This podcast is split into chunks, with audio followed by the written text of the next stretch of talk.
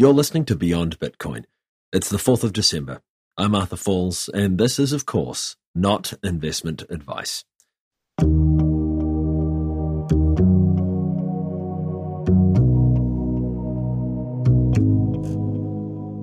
Please excuse my unusually husky baritone. I hitchhiked a thousand kilometers yesterday, some of which was in the hail, uh, coming back from the Bitcoin South conference, which was absolutely amazing. Met all kinds of interesting people, and um, hopefully, some of them will be appearing on the show before too long. Austrian economics is one of those impenetrable black boxes that you hear referenced occasionally, but that has very little meaning for many people. Recently, I was perusing Cameron Harwick's blog, Thricker, where I periodically go to soak up some free market goodness, and I found myself rereading a post entitled Hayek versus Rothbard on free market money. The article and the comments elucidate many interesting and relevant ideas that can not only help us understand cryptocurrency, but also show that the problem of discovering what is good money has been mulled over by brilliant people long before the cypherpunks sunk their teeth into it. A clearly novel approach has been taken by the team working on BitShares. I asked Daniel Larimer to explain the roots of his idea and update us on the progress of the platform.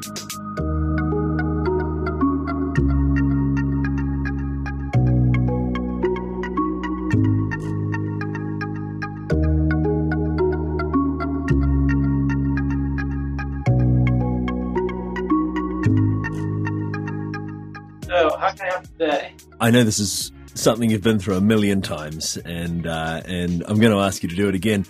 Could you give us a good rundown of what exactly the bit asset concept is?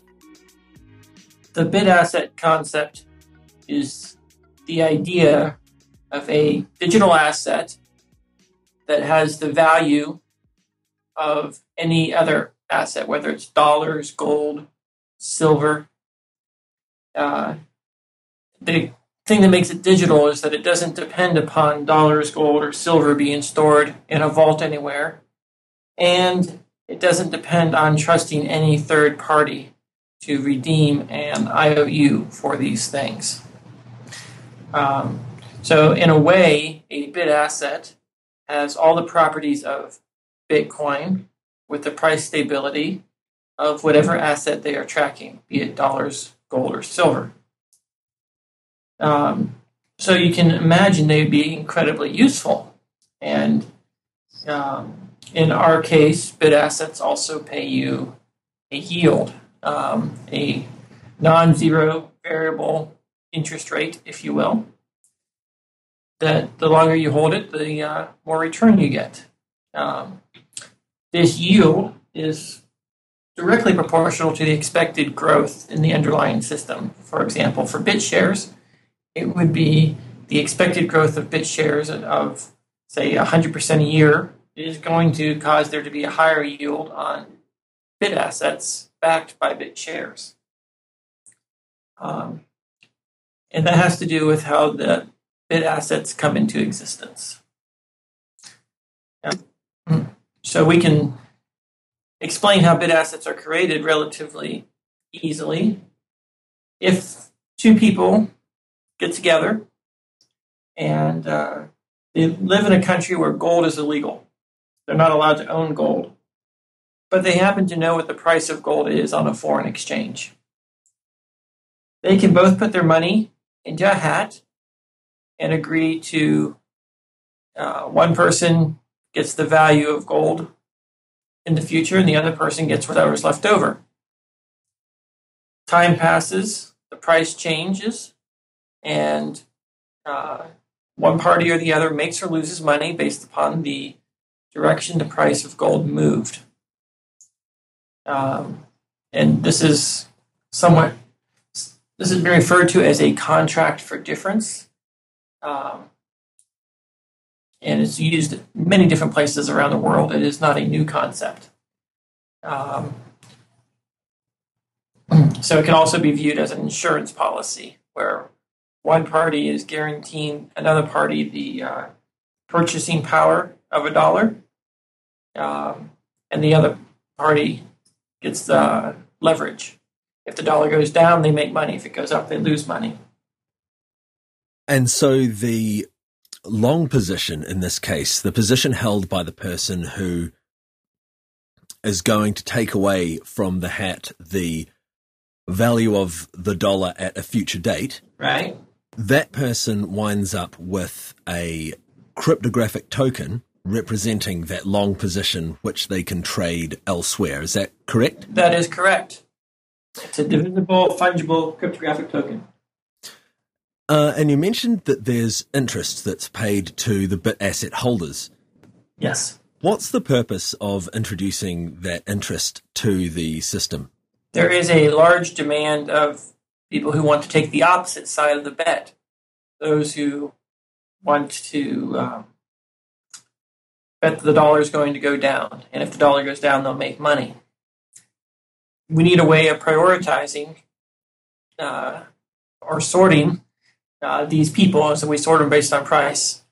We want to motivate them to provide liquidity, so they have to uh, buy back and close out their um, their short position by buying back the bit USD from the long. And when we use long and short here, short is it's like you're you got the short of the stick. You're you don't have enough. You need to go onto the market and buy it. Long means that you have it. You have more.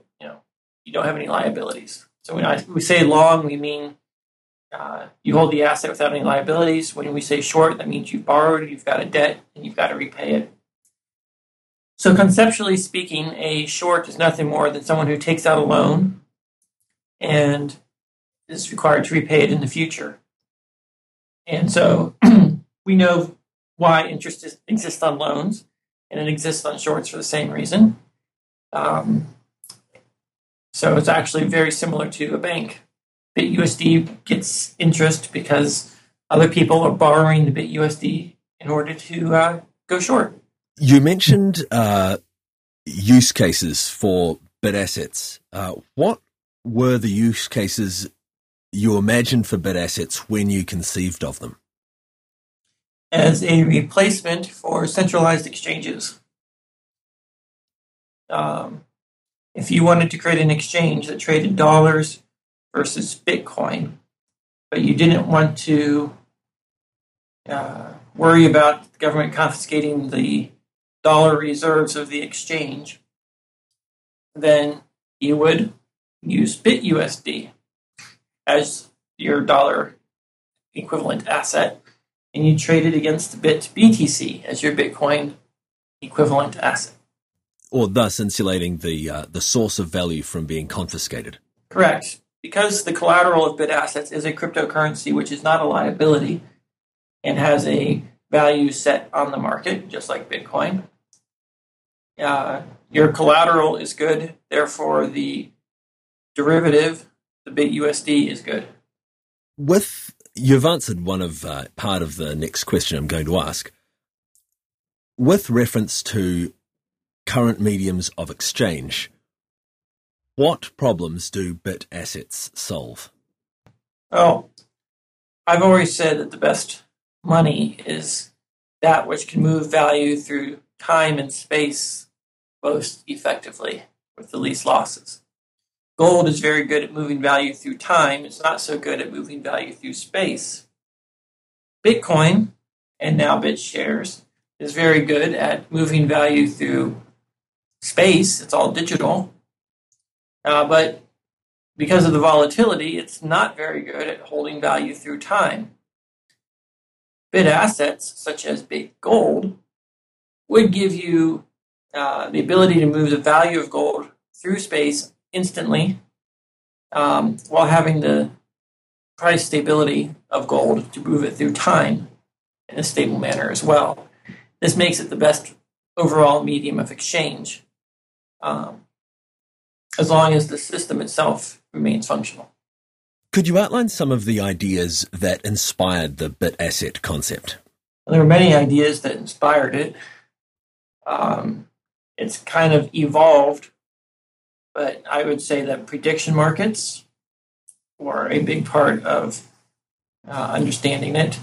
The Bitcoin concept, the digital currency, is as a a source of value that's completely digital, that has no counterparty, is critical to the bit asset concept. The concept of um, banks that lend dollars into existence backed by collateral. All the dollars that circulate today are created when you go to the bank to borrow money to buy a house. The house is the collateral, the dollars are created backed by that collateral. So in reality, all we've done is replace the house with shares in the bank. Uh, shares in the bank are more liquid uh, and fungible. Therefore, they're actually a far better collateral than a house is. Um, as long as the bank is very conservative in how it operates, which with BitShares, we take great pains to make sure that it is incredibly conservative uh, requiring 3x initial collateral covering uh, if the price falls by only 33%. Uh, it's a very safe system by uh, comparison to all the existing banks out there. So we really borrow from ideas across the board, everything from contract for difference to prediction markets to mortgages and Bitcoin, and just the synthesis of those ideas creates bit assets. Is this comparable to fractional reserve banking? I would say it's more like 300% reserve banking. Under fractional reserve banking, you've got one ounce of gold backing 10 gold IOUs. So you've only got 10% of the collateral. If there is a bank run, your collateral for your loan is only able to make people 10% whole. Under BitShares, if there is a run on BitUSD, everyone tries to redeem it at once, they can. There's 300% reserve. What would the effect on the price of the underlying asset, BitShares, be if there were to be a bank run on BitUSD? Well, um, let's address that because that's a complex question. A bank run on BitUSD is really a bank run on the share price of, uh, of the collateral. As long as the collateral is held to be valid, then um, there's no reason to run on the bank. It's entirely transparent. So you're not going to get the bank run mechanics of people trying to redeem their BitUSD like you would people trying to turn in their dollars to get their gold. Um, but if the share price falls, because there's a massive sell off, um, then the effect is the same as um, any bank run, complete bankruptcy, or what used to happen and still does happen many times. Uh, depositors end up with equity. You know, creditors, people who owe the, who the bank owes money, get equity instead of uh, in lieu of paying off the debt. So BitUSD holders get converted to BitShares holders and the um, worst case valuation for the BitUSD holder is the valuation of the collateral. Which is three times its original value. Initially, it's three times. Its collateral falls in value by six times and does so instantly.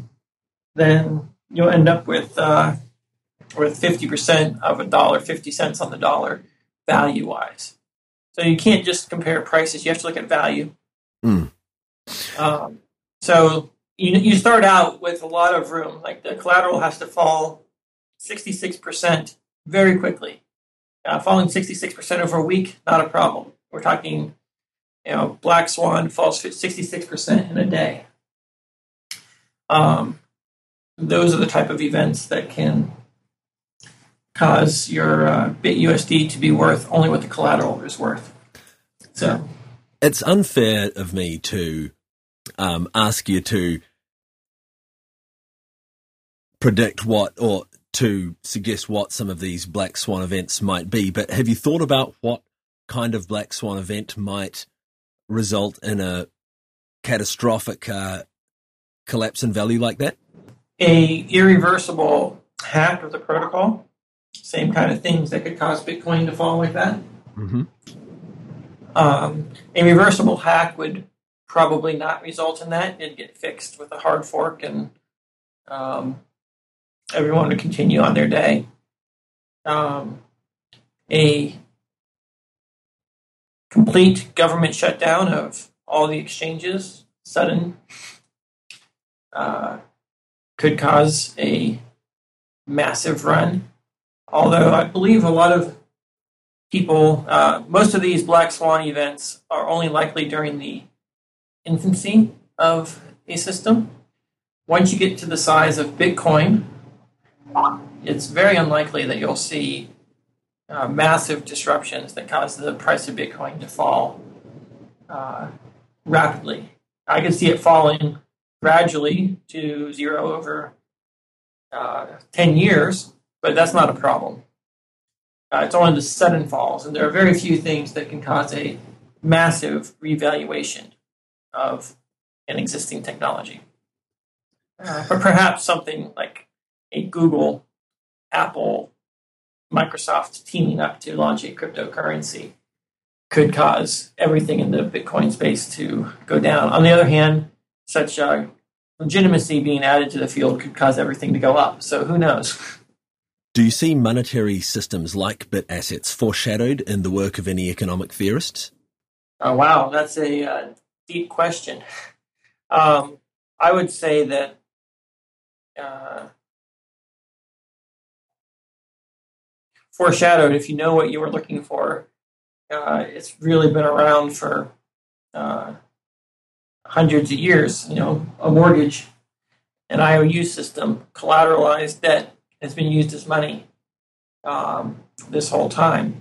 Uh, shares in companies has been used as money. Uh, you have digital bearer bonds. Right? That's what Bitcoin is. It's a digital bearer bond.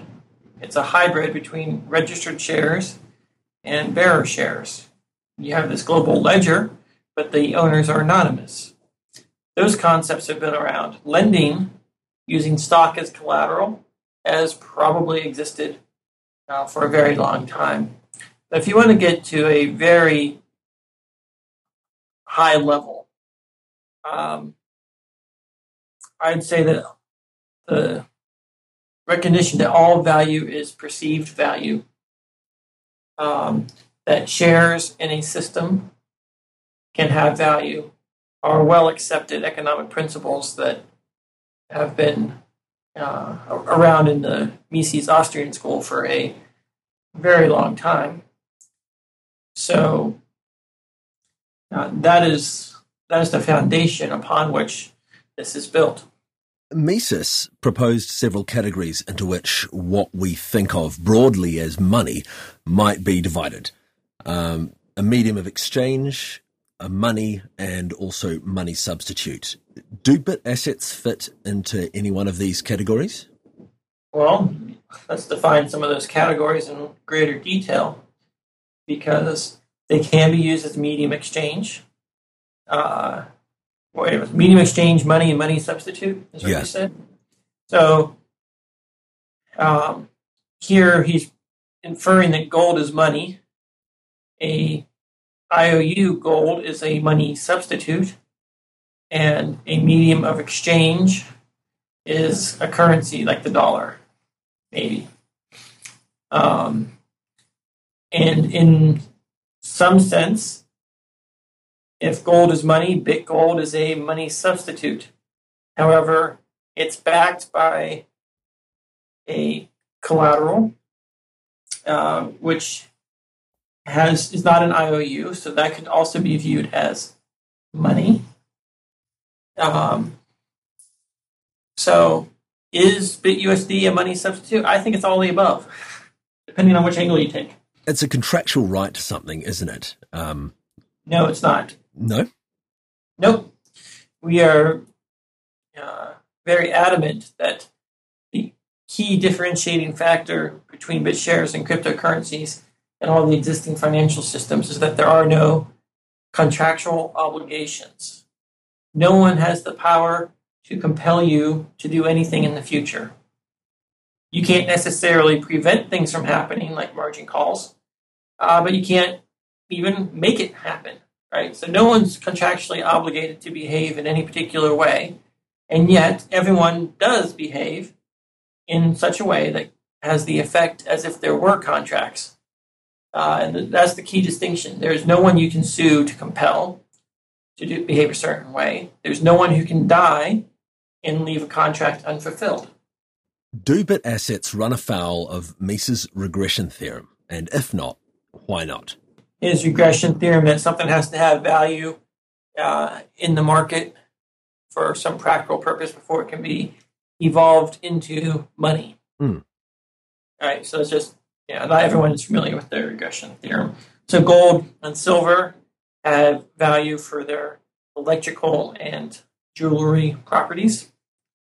Um, and then because they also they already have that value, they can start to be used with trade, and eventually they become money. Yeah, the definition I use for money uh, is the most marketable commodity, that which is easiest to sell that you can sell with very little marketing cost, that everyone wants to buy. Right, money is easy to sell. Hmm. So if you view uh, money as a good and gold and silver as a good, how easy is it for you to sell and get full price? Uh, you know, if you buy a computer and then we sell it, there's going to be a big loss in purchasing power, uh, even if you just bought it for one person and turn around and sell it to another. Um, but money doesn't have that property. So, does BitUSD violate that? Well, let's uh, ask a question Do shares in a company represent a form of value that has value in and of itself? Well, if the company is profitable, yes, it's an asset. It can trade. It represents a stake in a revenue stream. That is a something that can exist independently of being money. Uh, BitUSD is a derivative on such an asset, um, and it exists whether or not BitUSD is used as money. Why does it exist? Because people want to hedge, traders want to use it. So it has value independent of its use as money. If BitUSD becomes used globally in all transactions, then it becomes very liquid and is as good as real USD. Uh, and it becomes money in itself. So I would suggest that it does indeed pass the regression theorem. So the what really separates BitUSD or bit assets in general as a potential form of money from other cryptocurrencies is that where other cryptocurrencies rely on a belief that in the future they will be accepted as uh, as money by another party, the bit assets derive their value extrinsically. Sort of, yes. Bit assets derive their money from the uh, expectation that there's value today, or into the bit assets themselves are independent. The collateral that they're based off of uh, depends on expectation that people want to use the services of a virtual business to perform transactions, smart contracts, um, uh, or just for the very purpose of creating the bit assets to begin with. So, uh, bit assets work at any scale. You can have bit assets at a market cap of 40 million uh, for the underlying collateral, and it can continue to work all the way up to the scale of Bitcoin, you know, uh, 4 billion. So whether you're in the millions or billions, bit assets don't care. They will continue to function. Uh, and, and that's the main thing that makes them more useful as a currency because it doesn't matter how big BitShares is. A merchant can accept BitUSD and uh, and use BitUSD, and anyone who wants to use it, they can use it in their own little community.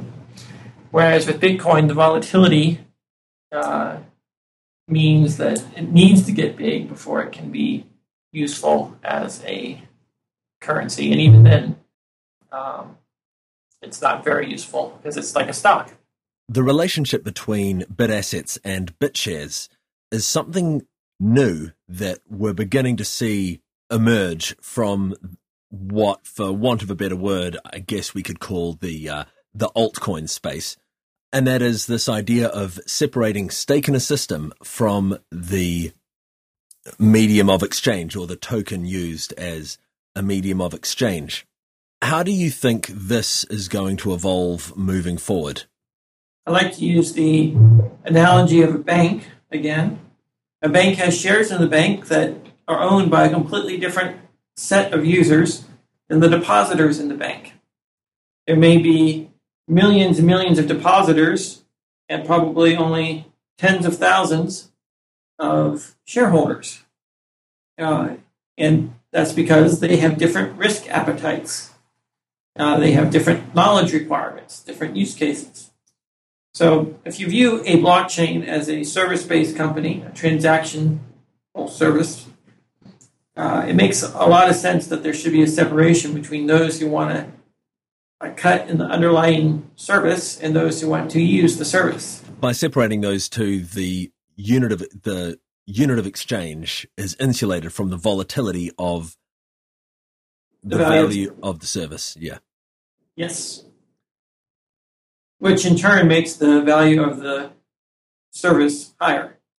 Could you describe some of the differences between the world we live in now and a world using a medium of exchange with the characteristics of bit assets? I would expect that in a future world, Gold and silver will be the physical representation of money. bit assets will be the digital representation of money. And there will be no paper representation of money. Uh, the average person will save with bit assets because at the very least they can earn some interest on their gold and silver. Where else can you earn interest on gold and silver except bit gold and bit silver? Um, so that's what I see uh, the world evolving to. Hayek and some of these other guys often talk about this a free market for money.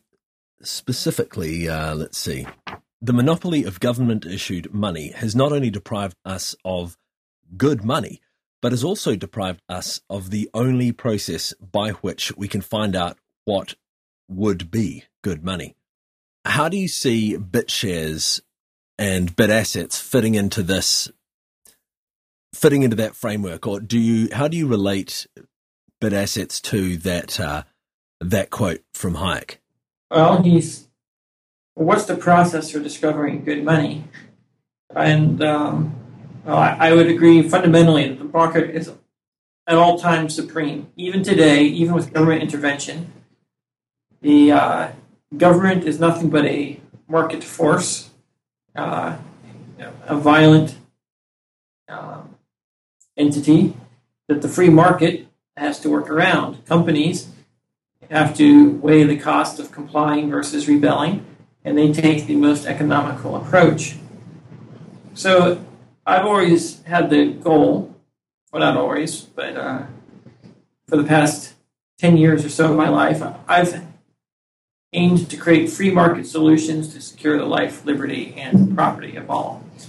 What I mean by this is that the free market is ultimately the only way that we will have freedom uh, through voluntary exchange in commerce. So, bit shares and bit assets provide a way to opt out in an entirely voluntary process that depends only on freedom of speech.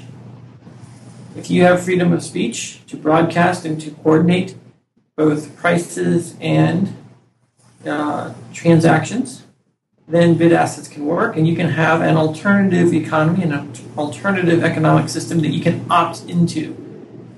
And in such a way, the uh, forces of the government, the government mandated money, can be uh, worked around.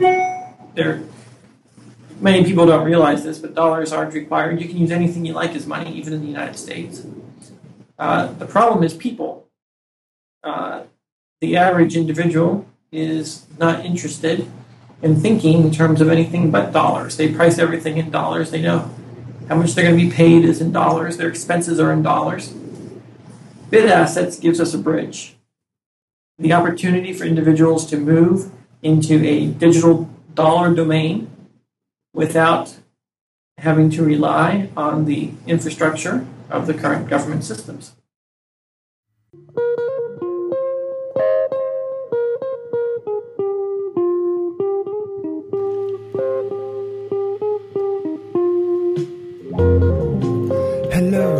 I'm Matt608 and I'm campaigning to be elected as a marketing delegate for BitShares. I'll be focusing on bringing BitUSD to the Argentine market where it is needed most, giving people access to a stable currency through a safe and bank free solution. I'll be developing a custom BitUSD portal for Spanish speakers and launching an advertising campaign to promote the portal. To view the rest of my campaign details, visit bitsharestalk.org and look in the delegate subforum. My delegate is called Argentina-marketing.mat608. Please vote for me if you support my campaign. Thank you.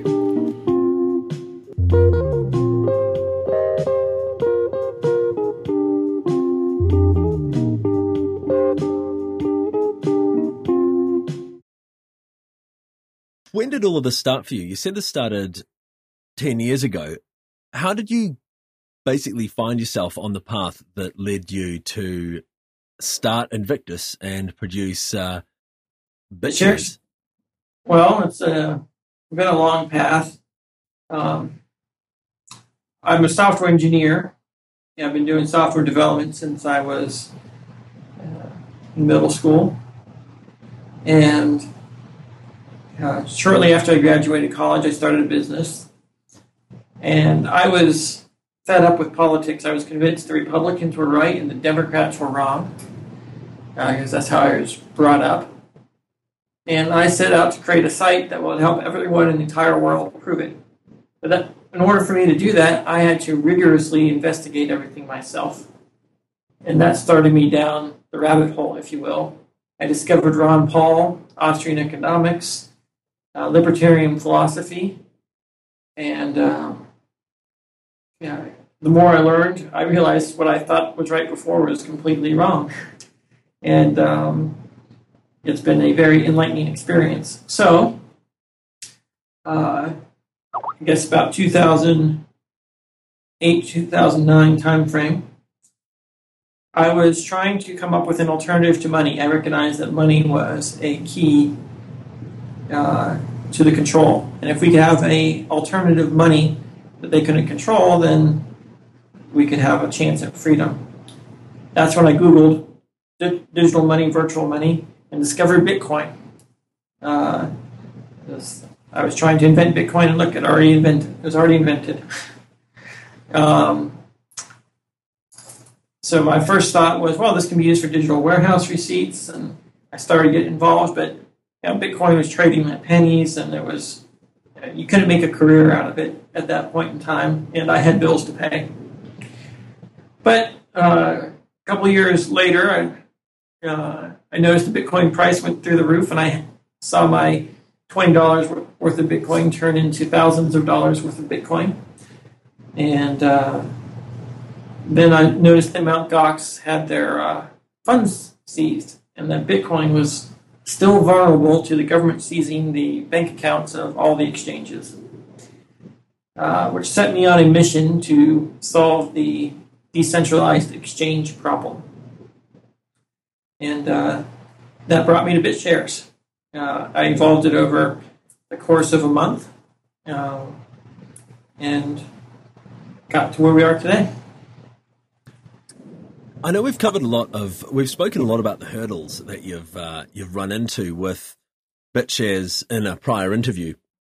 Things like how it didn't really work with mining, and you know, and led you to develop delegated proof of stake and all of these things. What hurdles do you see in the future for BitShares, and I guess also for for all cryptocurrencies? Uh, the biggest hurdle in the future is going to be scalability um, scaling up these systems to support tens of thousands of transactions per second, which requires hundreds of megabytes per second bandwidth to coordinate on a global scale. Um, you don't even doesn't matter the protocol. Just look at number of transactions times average size of transaction. It's going to be a major challenge to scale these systems up. Um, so I'd, say that's the main hurdle. The other hurdle is regulatory. Um, and can cryptocurrencies and systems like BitShares be relegated to the black market by having all the on and off ramps um, either criminalized or regulated to the point that the utility of the bit assets is no different than the utility of a bank account. Um, we'll see. But I, I'd say that regulation and scalability are the two big issues in the future. What about adoption? I mean, at the moment, we're really not seeing that adoption curve that everyone's been hoping for. Um, or that's often referred to as the reason for the uh, the lack of enthusiasm in the marketplace for Bitcoin. Is this kind of undelivered upon promise of uh, of adoption? Bitcoin's adoption problem is uh, impacted because it doesn't actually provide utility to non-believers, if you will.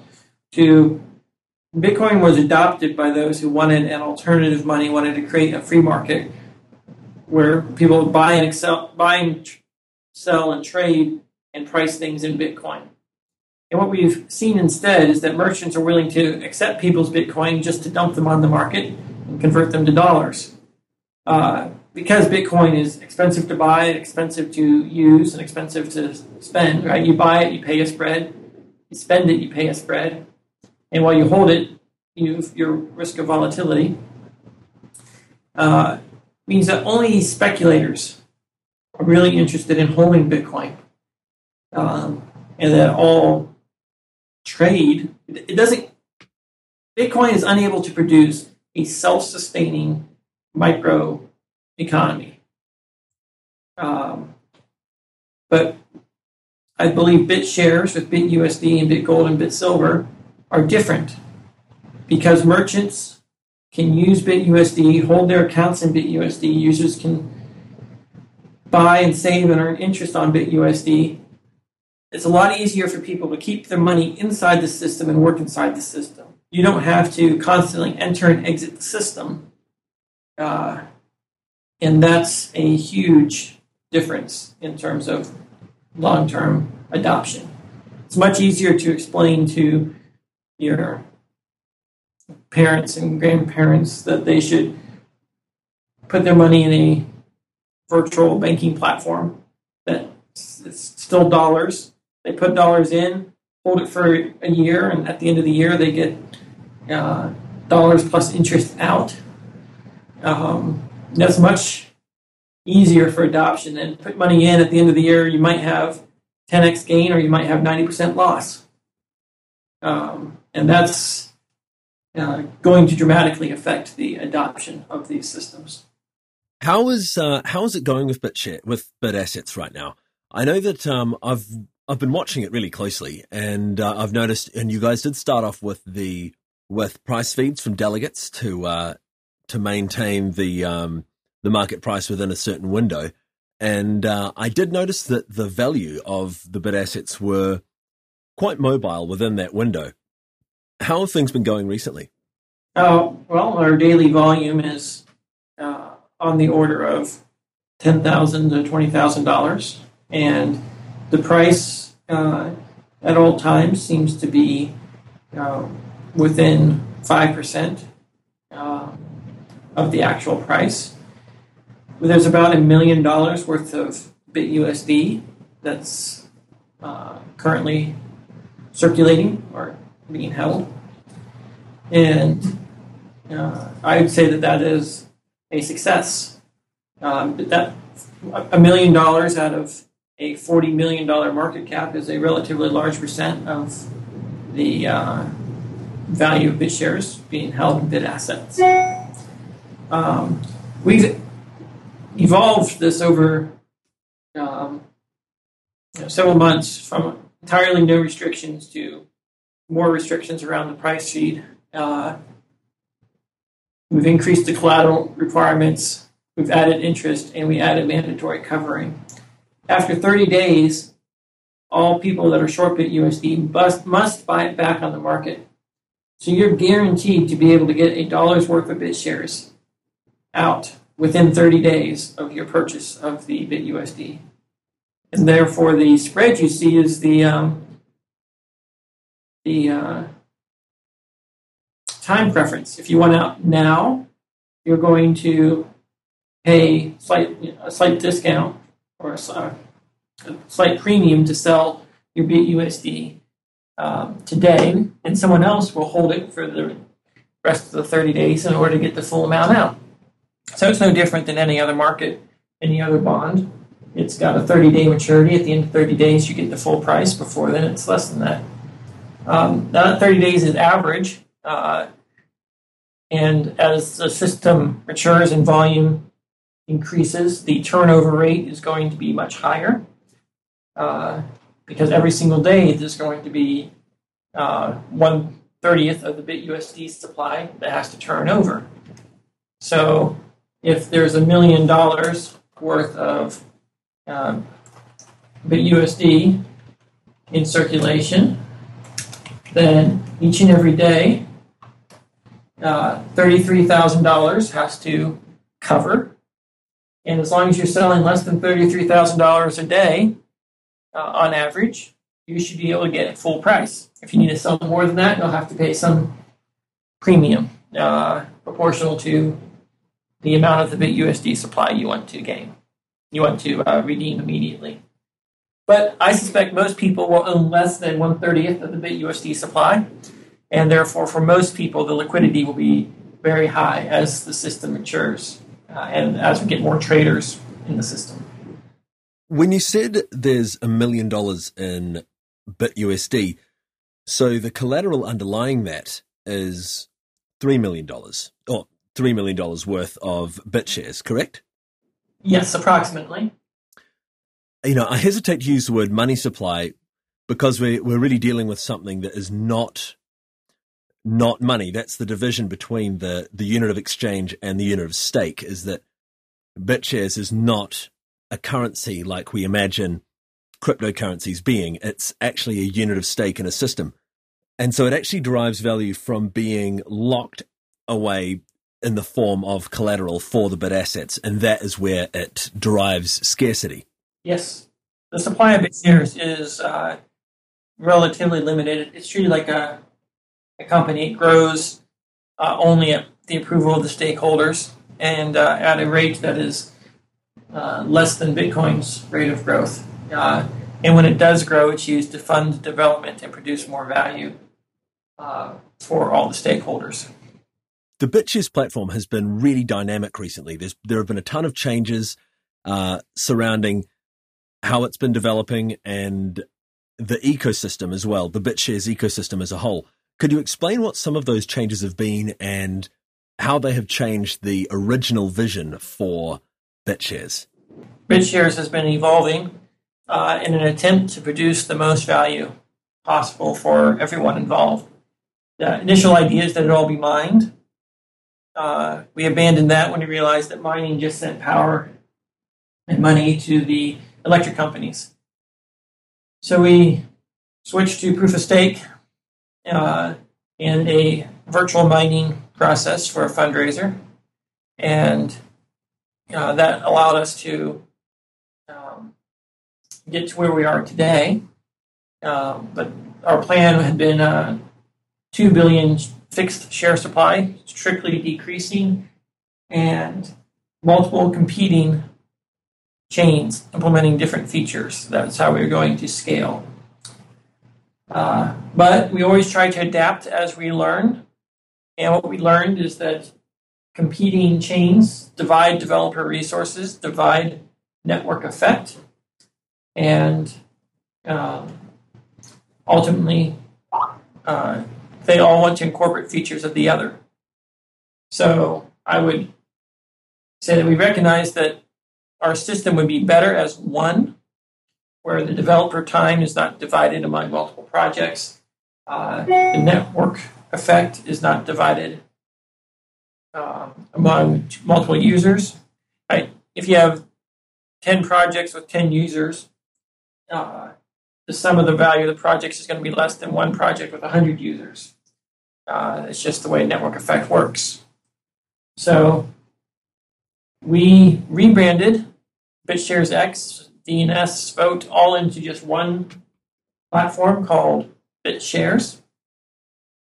Uh, we increased the share supply with uh, by 20% to bring in all the other stakeholders under one roof. Um, and once we did that, uh, we were able to gain lots of advantages. We now have more developers focused on growing BitShares. Uh, we added the ability for the delegates to get paid um, at, at today's market cap, about $2,500 a month per delegate, uh, to fund projects, whether it's BitShares blocks or uh, new web wallets, marketing campaigns, um, core features on the dev team. We basically created a perpetual funding solution for BitShares. And that is going to give BitShares a competitive advantage over all the other projects. If you look at um, Nxt, they've got a fixed currency supply and no ability to fund development except donations. They're in the same boat as Bitcoin. If you uh, look at Ripple, they've got to raise funds through VCs, and they're highly centralized. If you look at Ethereum, they haven't released yet, but I am not aware of any plans they have at this point in time to allow stakeholders to vote on future funding. So they've got a large initial budget of a, you know, five to ten million dollars, depending on the Bitcoin price, and that they'll have to spend that money when it's gone. It's gone.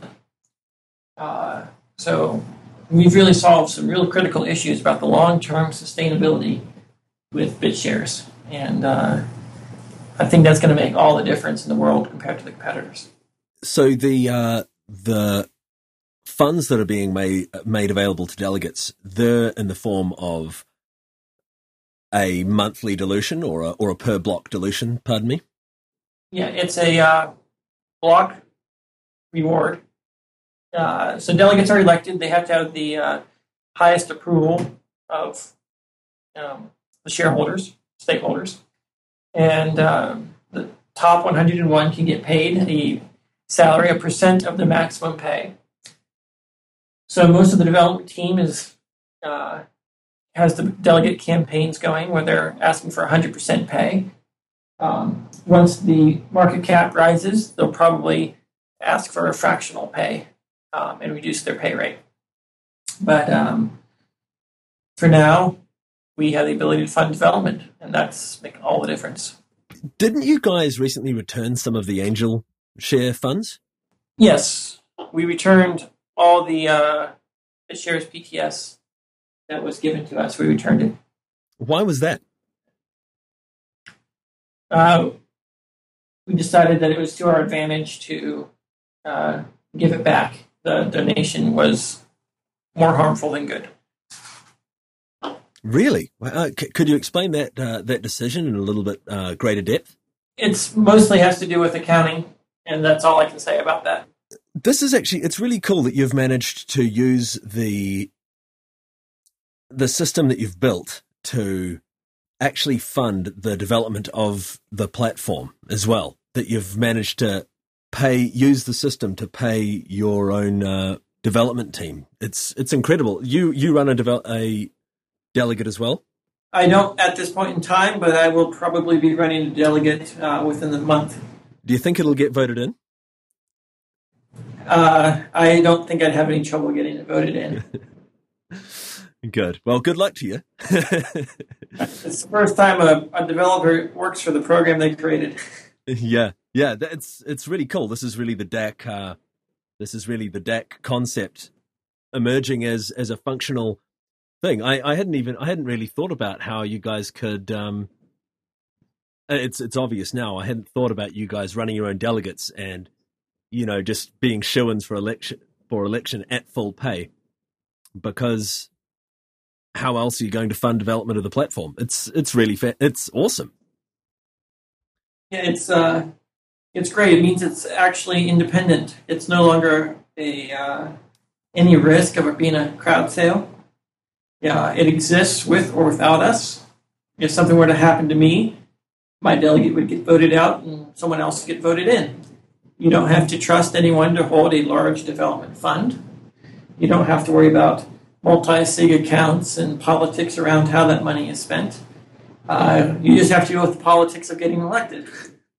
Um, but the owners and the user community out there is in control. And some developers, like Nikolai, also known as Toast in the forum, have been elected entirely by community support without any help of um, large insiders. So we are have broad community support for the development team and the uh, dilution process. This is really the evolution of that concept where, yeah, the developer works for the distributed or you know digital autonomous corporation, digital autonomous organization, however you like to frame it. Yeah, it's distributed. It's not decentralized.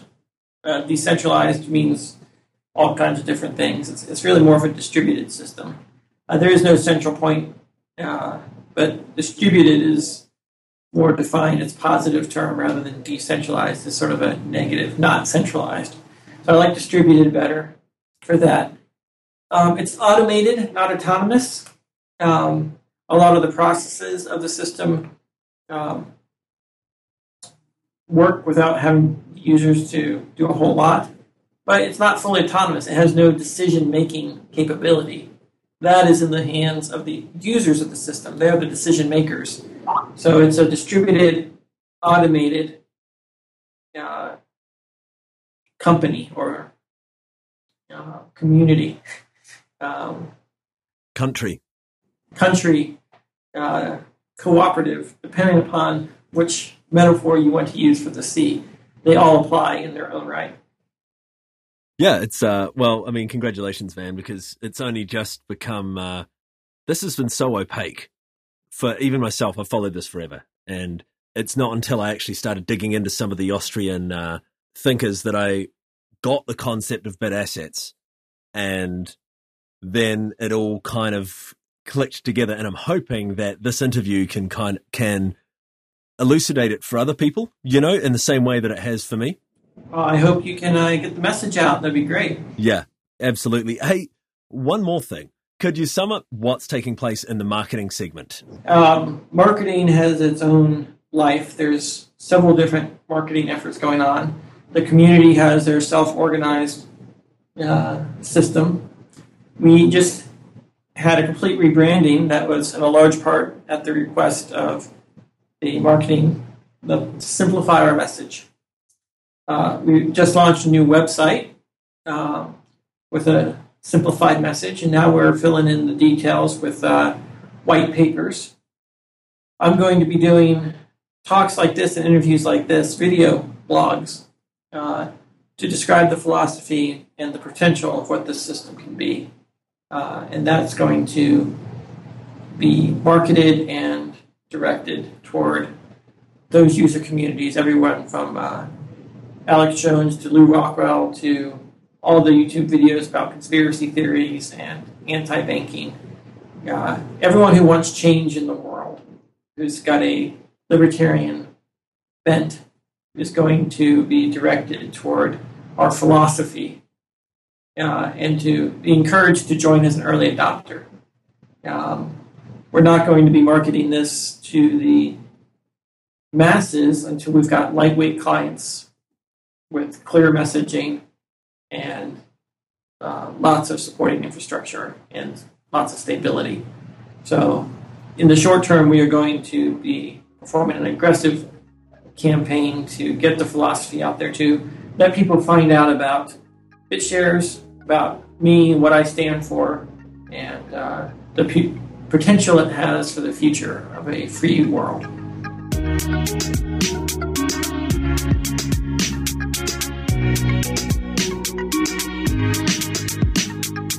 Check out bitshares.org for more. They have a wiki and forum, links to both of which will be in the notes. Thank you, Matt, for the visionary sponsorship and for producing a great ad. Thanks to Cameron Harwick for his informative blog, Thricker, and also Cesis for the music. And of course, a big thank you to Dan as well. All links will be in the notes. For the Let's Talk Bitcoin community, Today's magic word is Argentina hyphen marketing dot mat 608. I'm not going to spell it out, just copy and paste it from the notes.